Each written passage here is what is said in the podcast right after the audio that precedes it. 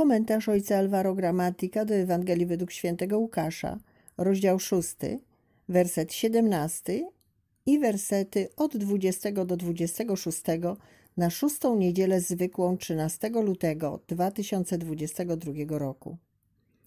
Jezus zszedł z dwunastoma na dół i zatrzymał się na równinie. Był tam liczny tłum jego uczniów i wielkie mnóstwo ludu z całej Judei i Jerozolimy oraz z wybrzeża Tyru i Sydonu. A on podniósł oczy na swoich uczniów i mówił: Błogosławieni jesteście wy, ubodzy, albowiem do was należy Królestwo Boże.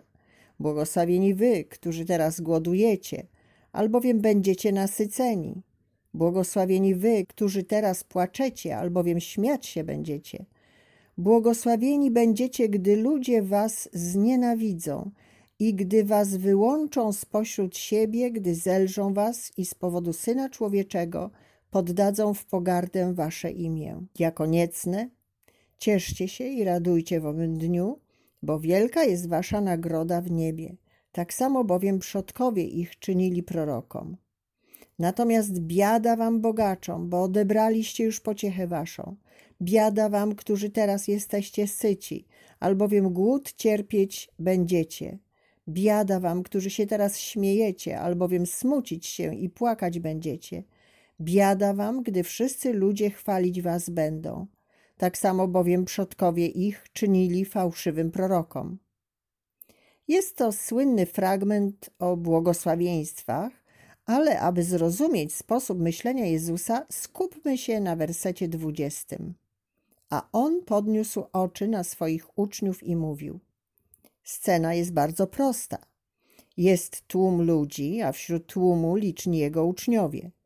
Jezus podnosi oczy i widzi ludzi, którzy są głodni, którzy płaczą, którzy są prześladowani, którzy są ubodzy, ale nie zatrzymuje się na tym, co widzi. Jezus podnosi wzrok i mówi, jak on patrzy na życie i przedstawia uczniom inną perspektywę. Nie zatrzymuje się na tym, co widzi na pierwszy rzut oka, ale idzie dalej. Jeśli popatrzymy w sposób powierzchowny, powiemy: Błogosławiony jest bogaty, odnoszący sukcesy, ten, któremu zawsze wszystko się udaje. Wiemy jednak, że bogactwo się kończy, że prędzej czy później pojawią się sytuacje, z powodu których będziemy płakać, a my nie osiągniemy tego sukcesu, o którym marzyliśmy. Jeśli zatrzymamy się na tym poziomie, ogarnie nas rozpacz. Dlatego Jezus proponuje nam inne spojrzenie. Nie poddawać się okolicznościom, ale zaufać Panu. Prawdziwe błogosławieństwo polega na zaufaniu Panu, a nie chwili obecnej. Zaufać Panu i nie dać się uwarunkować temu, co niesie dzień dzisiejszy. Oto propozycja Jezusa. Prawdziwe błogosławieństwo zaczyna się wtedy, gdy zaczynamy widzieć nasze życie tak, jak widzi je Bóg. Patrzmy na nasze życie z ufnością, a to uczyni nas zdolnymi do życia. Przeżywajmy choroby, rozczarowania, niepowodzenia w zaufaniu do Pana. Problem nie zawsze jest rozwiązany, ale cudem jest to, że żyję mimo wszystko. Nie jestem niewolnikiem tego, co czuję.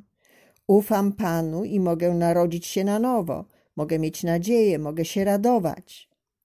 Cudem jest nie tylko zmiana zewnętrznych okoliczności, ale także to, że my się zmieniamy i zaczynamy ufać Bogu, który się nami opiekuje. Spójrzmy więc na życie tak, jak widzi je Jezus, oczami zmartwychwstania.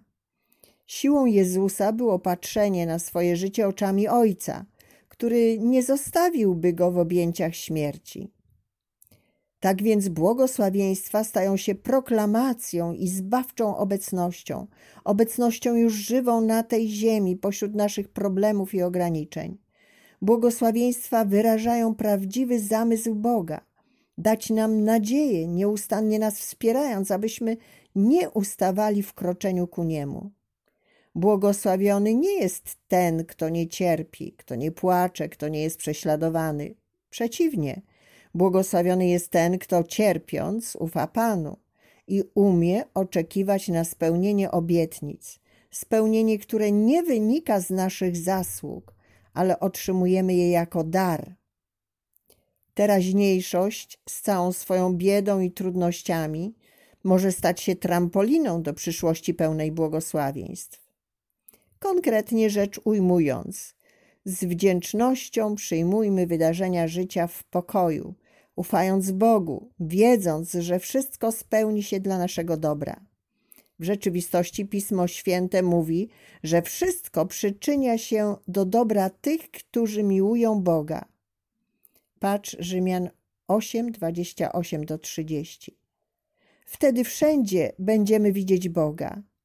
Nie oznacza to oczywiście rezygnacji z walki, ale przede wszystkim oznacza to walkę dobrą, walkę w nadziei.